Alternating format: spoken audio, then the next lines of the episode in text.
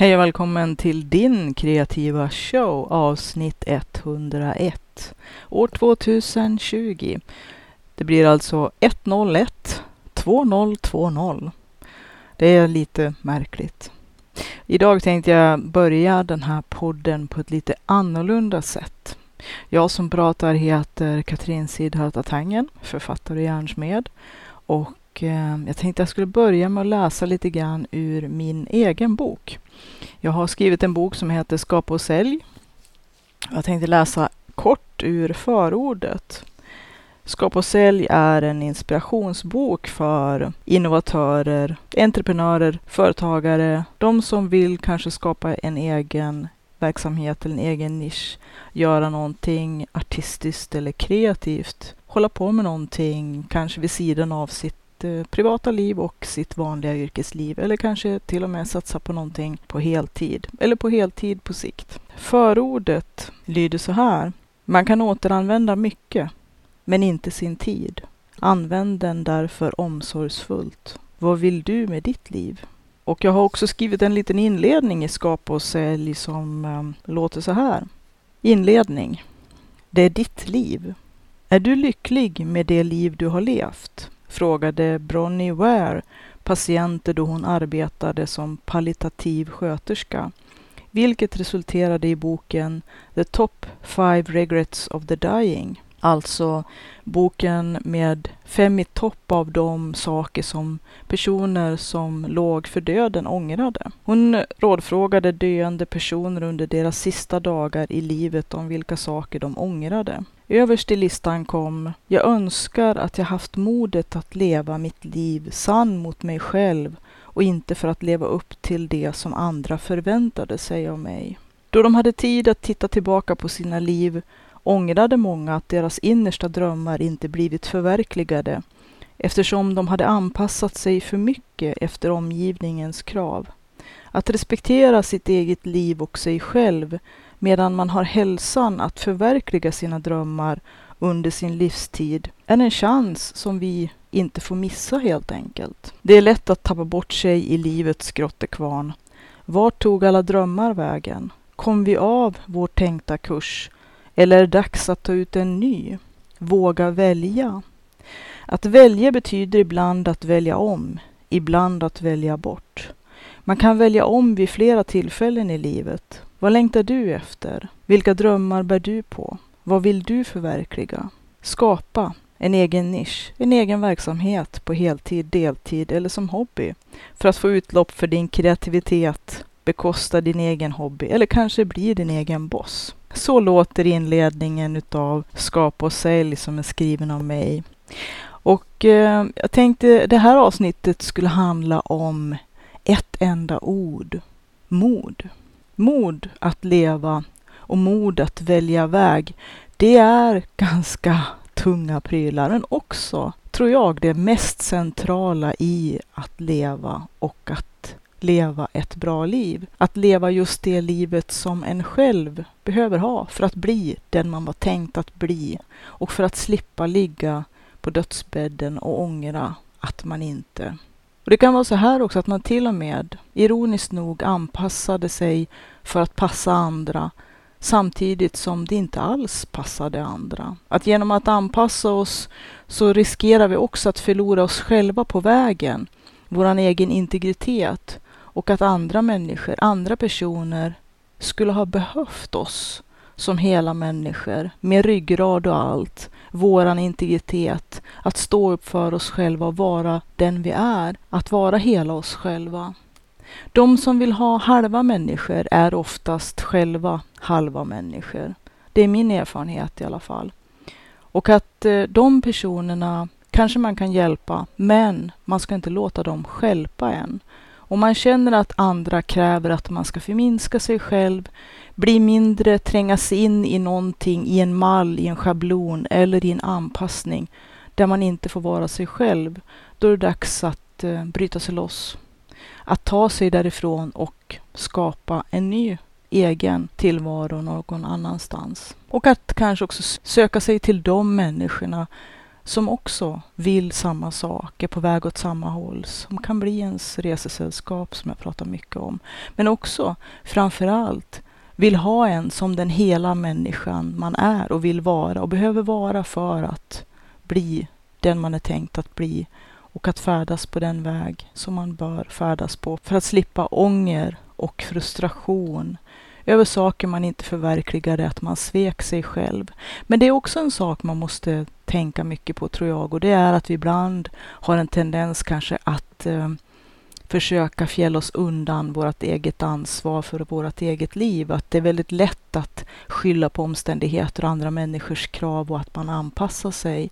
Fast man i verkligheten kanske duckar bakom och skaffar sig alibi för att slippa ta tag i saker, ta ansvar, se saker för vad de är och ställa de hårda frågorna och ge sig själv lite tough love. Att det kan vara bekvämt att slippa hålla i rorkulten. Det är bekvämt att låta andra bestämma åt en, ibland kanske. Att slippa ansvar, att vi kanske ibland försöker fly eller offerkoftan, den är ju varm och värmer gott ibland martyrskap och passiv aggressivitet och hela den balletten. Men i längden så kommer vi att ha pissat på oss själva och ha bedragit oss själva, ljugit för oss själva, lurat oss själva, fört oss själva bakom ljuset på ett sätt som när det kommer att gå upp för oss inte kommer att bli speciellt kul. Så det kan vara bra ibland att se sig själv i ögonen och ta lite hårdare tag. Mod handlar ju om att våga fastän man är rädd. Modet, det är ju rädslan som har bett sina böner och gör det i alla fall. Och att det är klart, det är alltid lätt att prata om mod och morskemän och hela det där klichéartade, men det är inte det som det här handlar om, utan här handlar det om modet att gå in i sig själv, att gå så djupt som man kan och vågar, att lära känna sig själv, att vika tid för att möta sig själv, kanske möten för reflektion, att gå inåt och fråga sig själv, vad vill jag? Vad håller jag på med nu? Vart är jag på väg? Är det här rätt väg för mig? Man kan välja om som sagt. Och att välja är inte att, för det mesta inte, att aldrig kunna välja om. Det finns några undantag naturligtvis, men de pratar jag inte om idag, utan idag pratar jag om de val som vi faktiskt kan göra. Och att vi är mycket tuffare och klarar mycket mera än vad vi faktiskt tror.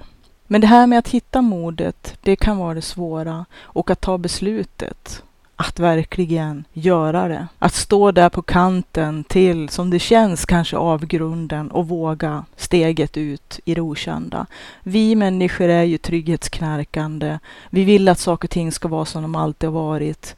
Att vi vill inte utsätta oss för förändring, till och med inte när förändring kanske till och med skulle vara till det bättre och vi vet om det, så kan vi dra oss för att förändring är jobbigt. Förändring är svårt. Förändring gör oss rädd, osäker, otrygg. Och vi vill hellre vara kvar i det trygga, även om det är dåligt, bara för att det känns tryggt. Och det är kanske också en hel del bekvämlighet med det. Att det är obekvämt att utsätta sig för förändring och att ha modet att våga förändras. Någon sa att man kan inte stoppa utvecklingen. Inte hur hårt man än försöker. Det enda man kan stoppa, det är sin egen utveckling. Och livet, precis som buddhisterna alltid har sagt, och verkligheten, universum, kosmos, allt är förändring. Det finns bara en enda sak som är oföränderlig och det är förändringen självt. Så att egentligen kanske man ska försöka att inte göra så mycket motstånd. Att tänka mera på kampsportens tankelek med att vara som vatten. Om man tänker med vatten, kastar man en liten sten så säger det plupp och det blir lite små ringar på vattnet. Kastar man en stor sten så säger det plums och det blir stora eller kanske lite större ringar på vattnet som blir kvar lite längre. Men vattnet sluter sig om allt som man kastar i och sen blir det stilla.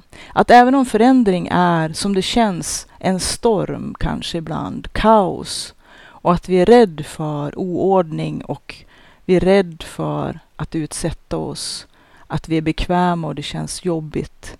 Så ändå så kommer vi, om vi låter oss följa med flödet och göra oss själva till a mind like water, det vill säga att låta sinnet vara som det vatten, som också bara reagerar med exakt den mängden reaktion som egentligen är adekvat, som egentligen är relevant. Vattnet gör ju inte ett jätteplums och stora svallvågor. Det blir ingen tsunami utav en handfull grus.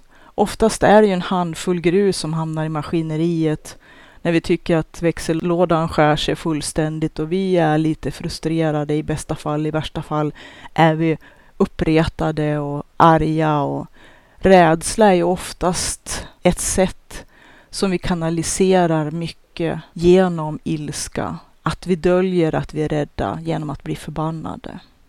Eller att vara arg hela tiden. Om man märker att man har dåligt humör och är jämt otrevlig mot allt och alla och alltid är på dåligt humör, då kanske det behövs förändring. Någonting är allvarligt fel om man aldrig är glad. Någonting är allvarligt fel om man alltid är irriterad, alltid är otrevlig, alltid försöker hitta fel, alltid klagar hela tiden. Ibland känns det som att Sverige det är ett enda stort gnällbälte. Vi är ett väldigt gnälligt och klagande folk som alltid hittar fel. Och kanske vi också är alltid lite missnöjda. Jag tror också till och med, jag tror det var Ronny Eriksson, han som är ståuppkomiker som sa att eh, om vi inte känner lite ångest, då blir vi jätterädda, olyckliga och otrygga för att då måste ju något vara fel. Han är ju norrlänning som mig och vi norrlänningar, vi är nog lite specialister på just det här med svårmod och eh, kanske vi döljer vårt missnöje och trycker ner, för vi är ju sådär lite lagomt tyst, låtna, jämnmod kanske. Vi döljer väldigt mycket bakom våra fasader. Ibland har jag sagt att eh, de som visar minst är de som känner mest. Och det kanske stämmer. De som visar mest oftast, speciellt om det är utåtagerande och väldigt mycket ilska och missnöje, ständig klagolåt, så är det oftast rädsla och oftast ett väldigt stort motstånd mot förändring. Vi är som ganska, vi är ganska ovilliga att uh, utsätta oss för förändring. Ibland är vi nästan som uh, katter som uh, sätter klorna i allt bara vi ska försöka hålla oss kvar, bita oss kvar. Vi river oss fast och biter oss fast i, i allt och åstadkommer ganska mycket skada på vägen. Men till skillnad från katter så brukar vi oftast mest skada oss själva på ett dumt sätt. Som jag tror att ju mera motstånd för att återgå till den här liknelsen med mind like water, att eh, ens sinne, att ens natur ska efterlikna vattnets. Att bara mjukt forma sig kring det som kastas i och inte göra mer väsen än vad det faktiskt är värt. Det tror jag för svenskar skulle vara, vi som lever i Sverige, skulle vara en bra läxa att tänka på ibland. Att vi har en tendens att bli väldigt animerade över en massa skitsaker ibland. Samtidigt som det är lätt att sila mygg och svälja kameler, att det är lättare att försöka hetsa upp sig och distrahera sig med de små skitgrejerna istället för att faktiskt se det, den stora bilden. Se hela landskapet och kanske också vikta saker. Att det som är viktigt på riktigt faktiskt skulle vara viktigt på riktigt. Istället för att hetsa upp oss över att någon knuffade till oss på bussen eller någon var lite okänslig eller hänsynslös. Vi vet ju inte vad de har varit igenom den dagen och det är ingen ursäkt att bete sig otrevligt. Men att vi har en väldig tendens att se en väldig massa fel hos folk och att vi samtidigt hela tiden gnäller om att ingen förstår hur vi har det. Att faktiskt så borde ju folk sluta tänka så himla mycket på sig själva och tänka mer på oss. Och det rimmar ju lite illa. Det går ju inte riktigt ihop det här. Den tolerans som vi vill ha, den förståelse vi vill ha, den acceptans vi vill ha, måste vi faktiskt först visa själva. Vi måste bli som Mahatma Gandhi sa, förändringen vi själva vill se. Vi måste föregå med gott exempel. Och även om vi aldrig kommer att få bekräftelse eller någon som kommer att så att säga bjuda igen, så ska vi inte sänka, sänka oss till den nivån som andra som vi inte tycker är okej okay, håller sig till. Det är ingen ursäkt det heller. Att de gör ju så, då kan jag lika gärna. Nej, det håller inte. Men det är det här med att våga och mod. Jag tänkte läsa en annan sak som jag skrev för väldigt, väldigt länge sedan i min gröna ungdom och som har funnits på min hemsida ända sedan eh, i början på 90-talet då när jag gjorde mina första hemsidor faktiskt. Och som jag skrev ursprungligen till min dåvarande pojkvän. Jag skrev två dikter och eh, den här dikten var dedikerad till honom och han fick den av mig inramad. Och han läste den för första gången och förstod precis vad jag menade och sa att det här var en spark i magen. Och kanske både på ett väldigt bra och, och fint sätt men också samtidigt ett väldigt svårt och jobbigt sätt. Det som var lite roligt med de här texterna det var att när jag la ut dem så blev jag kontaktad av en man som då förestod ett, eh, ett magasin på nätet. Och det var ett poesimagasin och han ville publicera de här texterna. Och jag gav honom tillåtelse. Det var ju väldigt, väldigt länge sedan så förmodligen så finns varken magasinet eller hemsidorna kvar. Men de här två texterna har funnits på mina hemsidor under alla år, fast väldigt dolda och kanske inte speciellt framträdande. Men som hela tiden faktiskt också har varit min lilla interna karta. Jag ska läsa den första, den som var dedikerad till min dåvarande pojkvän. Och den heter Välj väg. Välj väg. Spela. Lägg din hand på bordet. Eller låt ingen se dina ospelade kort. Dina val är ditt liv. Man kan välja att lida eller njuta. Dessa våra dyrbara levnadsögonblick. Vad lidande är, eller vad njutning är, vet endast du i ditt liv, jag i mitt. Ansvaret är vårt att söka sanning.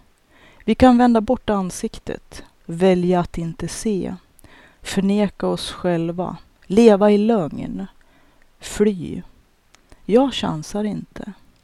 Varje ögonblick är vårt enda liv. Och det är lite ord och inga visor kan man säga. Sammanfattar ju egentligen rätt mycket utav allt som jag känner är väldigt angeläget. Men också som han sa, verkligen en spark i magen. Därför att eh, det ställer väldigt, väldigt mycket till sin spets. Och man kan känna det i, i sig själv. Att man står faktiskt öga för öga med sig själv. Med sitt ansvar för sig själv, sitt liv. Att det här kommer att bli precis så som vi vill ha det. Men att det kommer också att ställa krav på att det blir inte bättre än vad vi gör det. Vi kan skylla på omständigheter, vi kan ducka oss bakom en massa ursäkter, förklaringar, alibi, en massa saker. Vi kan skylla på anpassning, vi kan skylla på en massa saker. Och visst, vi har olika förutsättningar och vi har olika egenheter, personliga egenskaper. Jag tror att de allra flesta har fått en rätt så liknande giv, även om att valörerna och färgerna på korten är olika. Men summa summarum så utgår vi ganska mycket från samma hand. Det är inte en optimal hand. En del får kanske lite bättre kort och några kanske får lite sämre kort. Men de allra flesta kommer att märka att de har fått en rent vanlig medioker hand att spela med. Och vad vi gör med den, det är det som räknas. Att göra det mesta och det bästa möjliga av det vi har. Jag har ju som mitt stående motto att göra vad jag kan med det jag har just nu. Göra det bästa utav det mesta.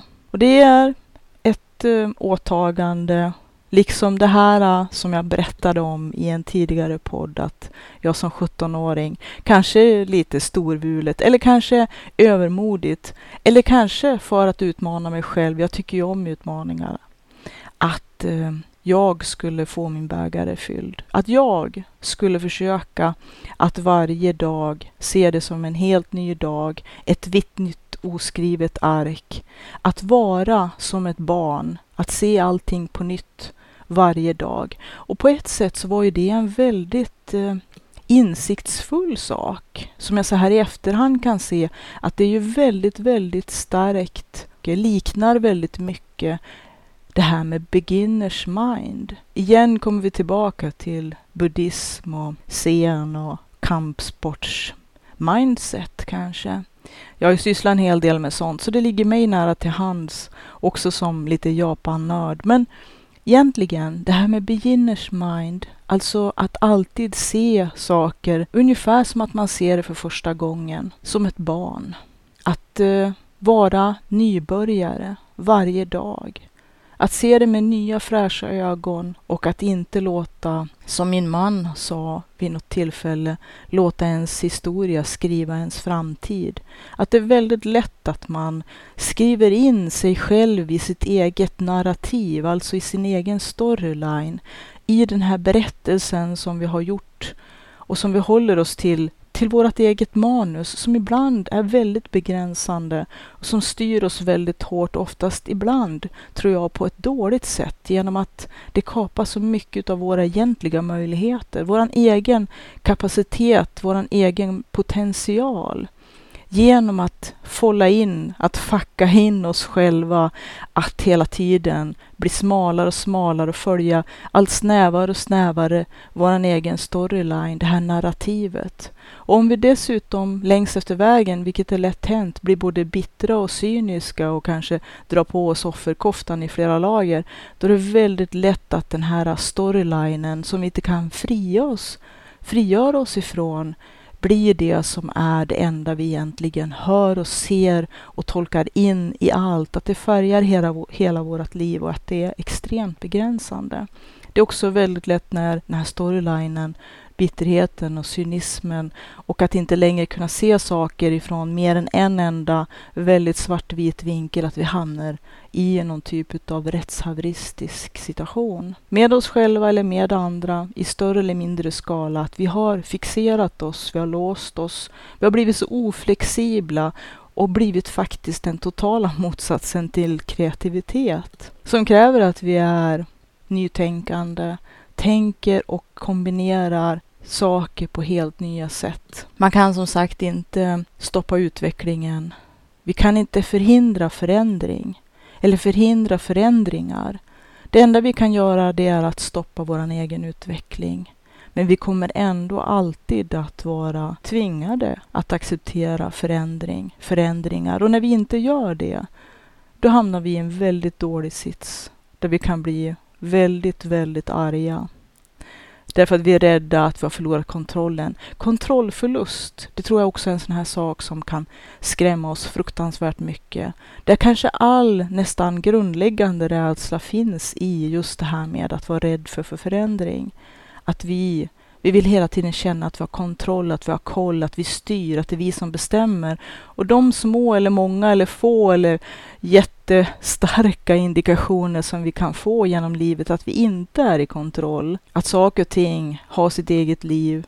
Att livet och verkligheten, kosmos, snurrar precis som det snurrar oavsett om vi vill det eller inte. Och att vi kanske i brist på förmåga att vara adaptiva, mind like water, som sagt, adaptiv, att hela tiden kunna anpassa sig flygande, löpande i den här äh, mjuka formen som vatten och hela tiden bara anpassa varje rörelse, precis som de som håller på med tai chi i ultrarapid kanske, men inte med mera rörelse än vad den här äh, saken kräver.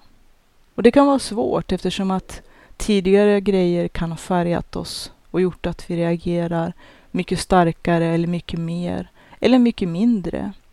Den andra sidan av myntet, om man vänder på det, om man tänker att man inte är animerad, aggreverad eller hetsar upp sig eller ständigt är förbannad eller arg eller utåtriktad inte har den här explosiva energin utav skräck som vi har kamouflerat som ilska, otrevlighet, så har vi liknöjdhet, apati. Att vi kanske helt och hållet har slutat röra oss. Om vi gör det i protest mot livet eller mot saker vi tycker är fel eller livets jävlighet i största allmänhet, eller för att vi tror att det är en slags strategi. Ju mindre vi rör upp, desto mindre kommer förändringen att drabba oss kanske. sitta och trycka i ett hörn som en rädd kanin. Eller ja, det är klart, man kan också känna sig väldigt nedslagen och deprimerad och ha svårt att ta sig ur de svarta hål som man kan hamna i i livet. Och jag tänker att man måste försöka göra det man måste för att klara dagen först och främst. Och söka hjälp. Söka hjälp hos dem som finns runt omkring en. För vi är sociala flockdjur. Och en väldigt bra, viktig mekanism, när det riktigt skiter sig, då vänder vi oss till de vi har i vår flock eller de vi har runt omkring oss. Att vi är tvungna att vända oss utåt och hitta andra. Och att hitta likasinnade, sådana som också har varit med om samma sak, gjort samma resa. Men att inte vara rädd för att söka professionell hjälp när vi behöver. Det finns ingen skam i att behöva hjälp. Att försöka lära sig av med den här stoltheten och som jag som norrlänning och den bakgrund som jag har, den uppfostran jag har och självuppfostran jag har, så är det här med stolthet faktiskt en riktig akilleshäl. Så där måste man jobba mycket med sig själv om man känner att man har de tendenserna. Att det faktiskt inte är fel att be om hjälp. Man kanske inte får hjälp överallt, men man kan också hela tiden försöka söka sig i vidare och vidare ringar utåt. Och att någonstans kommer man att träffa på någonting som resonerar.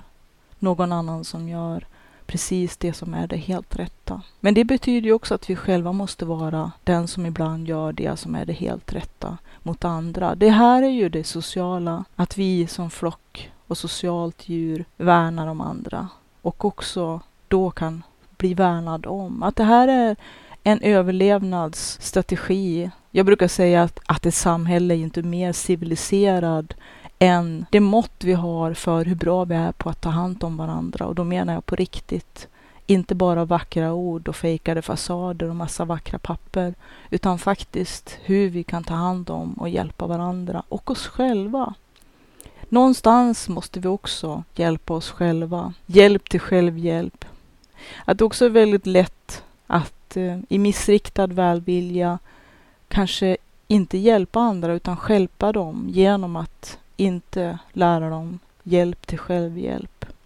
Och att kanske också vi måste se lite grann de här mekanismerna hos, själv, hos oss själva. Där det är väldigt lätt att falla i fällor och gå i de breda spåren och bara trampa efter de andra. Om man är en följare eller om man är en ledare. Om man är den som eh, röjer väg i djungeln eller vegetationen där annan människa inte har gått förut. Eller om man är den som är den som backar upp, som finns bakom den som leder. Vi har alla olika roller och ingen är bättre eller sämre. Jag tycker att det är viktigt också att inte se ner på människor som faktiskt gör fantastiska jobb. Vi, jag tycker vi svenskar är dåliga på att eh, visa andra människor att eh, vi är tacksamma för att de finns och för det de gör. Att det är väldigt lätt att vara nonchalant och nedlåtande mot människor som vi kanske tror eller tycker oss vara för mer eller som är lägre eller ligger längre ner på den sociala rankingen. Att de som servar och gör fantastiska arbeten kanske vi tror att vi kan vara nonchalanta emot. När jag umgås med människor tittar jag väldigt mycket på hur de interagerar med andra, speciellt de som de kanske tycker sig stå högre i rang eller stå över. Behandlar de serveringspersonal på restaurang dåligt, annan servicepersonal, då är det ett tecken till mig att den här personen är inte rätt i mitt liv. Men jag ska läsa en sista text. Och det är den här äh, som också har funnits på min hemsida sedan tidernas begynnelse, som heter Mod. Eh, det är ju ganska passande, för att det här med att välja väg och mod, mod också att ha integritet att säga ifrån. När man inte är okej okay med saker, att inte acceptera att folk är sunkiga, har dålig människosyn eller ge uttryck för värderingar som inte är okej. Okay. Att stå upp då. Naturligtvis igen med det mått av motkraft som behövs och som vi är möjliga att kunna uppamma utan att försätta oss själva i allt för stor risk. Men ändå inte vara så jävla feg att vi väljer att vara tyst. Och som man säger, det är inte de onda människornas ondska utan det är de goda människornas tystnad som har avgjort så himla mycket. Och det kan vara viktigt att tänka på också, att mod inte bara att stå upp för sig själv och att stå upp för dem som kanske är svagare än vad man själv är, utan också mod Att inte hålla käften när man kanske måste öppna den. När man kanske måste säga ifrån. Det är lätt att gnälla om det lilla och det kanske är svårare att prata om de viktiga sakerna, de stora sakerna, de angelägna sakerna och att kanske i livet också se de viktiga grejerna, det som är angeläget. Vi kan distrahera oss med en massa saker. Vi kanske kan konsumera andra människor och relationer och underhållning. Vi kan köpa upplevelser men ändå vara tomma skal. Och jag tänker att det här måste vi vakna upp ifrån. Ifall att det är det vi håller på med. Sluta bedöva oss, sluta distrahera oss och hitta våran egen ryggrad. Och kanske också på köpet kommer vi att få det liv som vi bör ha och det som ger ett värdigt liv. Gör oss värdiga. Det låter som väldigt stora ord på ett sätt och kanske också kan kännas tungt att axla.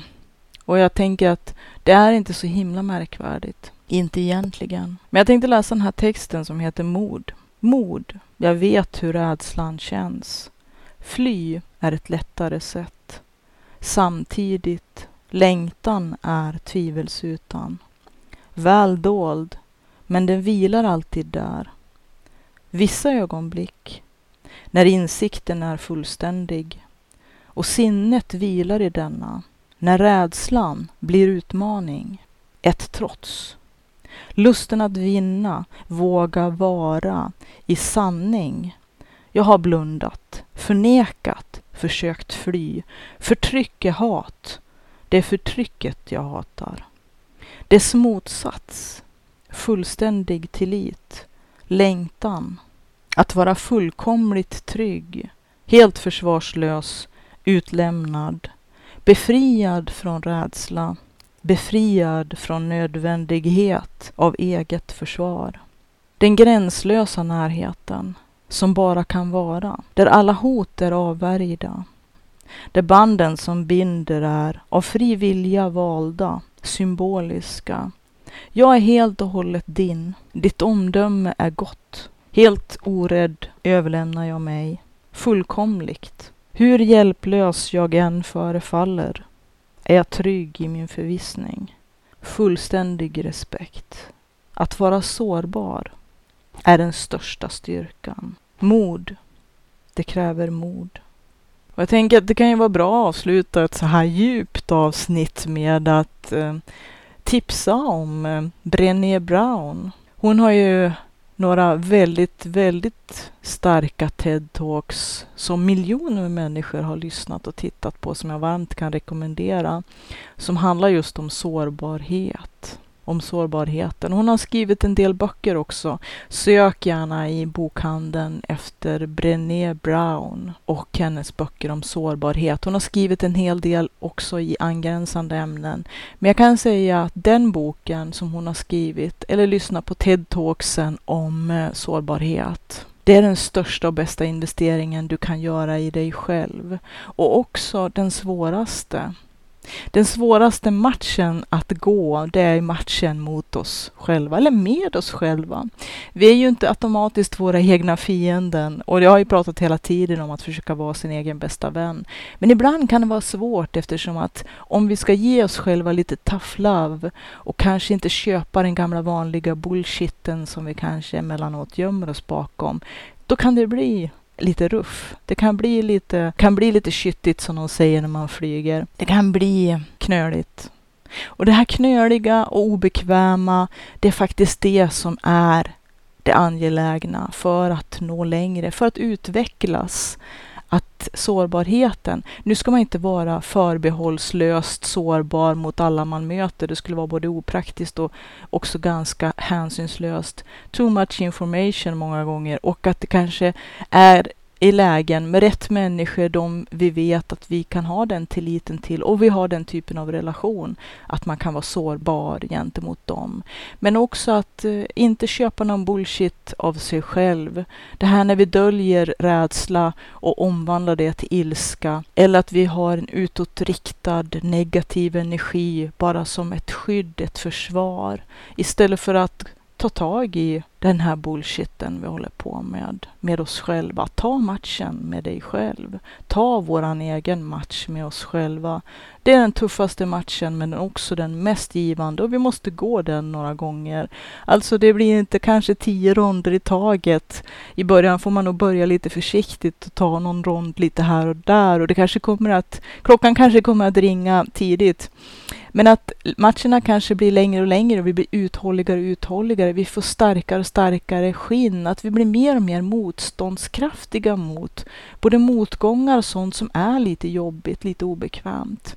Jag lyssnade och tittade på en Youtube-person igår. Nu är jag skitdålig på namn som sagt, så att jag, jag, ska, om jag kommer ihåg så ska jag försöka ta reda på mera om den här personen. Men han hade en grej som jag tyckte var jätte jätteviktig att eh, det här med svaghet, weakness, att eh, våran styrka, den upptäcker vi och eh, hittar hittar genom våran svaghet. Att eh, det obekväma, den här smärtan som vi måste utsätta oss för i kanske mindre doser i början och kanske inte alldeles för ofta och vi kanske inte ska grotta ner oss eller fastna i några svarta hål och sådär. Men att eh, utemellan genom att utsätta oss så får vi lite tjockare skinn och också så kommer vi att upptäcka att glädjen och lyckan i livet, det är ingenting som kommer utav att vi försöker hela tiden bara söka oss efter det som är lättköpt. Att eh, det är väldigt lätt att fastna i det här med instant gratification som jag har pratat i, att vi distraherar oss och dövar oss för att fly och för att kanske helt enkelt tro att det kommer att bli lättare. Men på sikt så är det att vi bara står och stampar vatten. I sämsta fall så kanske vi till och med backar bakåt. Att vi genom att utsätta oss och att genom att hela tiden också klara mer och mer. Det är ju så att eh, vi bygger upp en eh, resistans.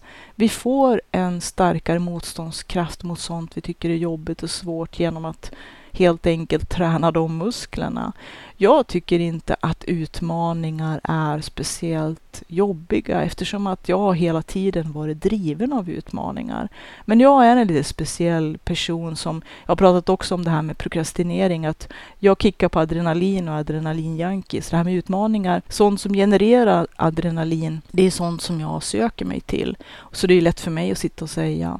Men att jag tänker att eh, i små doser så kan det vara bra att utmana sig själv och kanske öka dosen lite eftersom. Att göra saker som man behöver inte utsätta sig för onödiga risker och eh, det handlar inte om att riskera livet men att faktiskt ibland våga möta sig själv i den där mörka boxningshörnan. Den här som vi hela tiden försöker bortse från att vi håller på och försöker ducka oss ur hela tiden. Att vi lite grann måste ta ett litet eh, kämpatag att tampas lite med de här sakerna som vi brottas med emellanåt. Och det kräver mod. Och mod, det är som sagt när man gör saker fast man är skiträdd. Jag har väl haft lite nytta av att vara en person som är utmaningsdriven. Det har väl också sina risker och baksidor, det är inte bara bra. Och eh, man får väl också försöka hitta en balans i det. På vilken sida av strecket man nu än befinner sig. Hoppas du har haft nytta av den här podden och jag som pratar heter Sidharta. Katrin Sidharta Tangen, författare och hjärnsmed. Du kan hitta mina verksamheter, lite utav dem i alla fall, på www.sidharta.se. Skriv gärna en rad och berätta om din kreativa resa. Vi hörs! Ha det gott!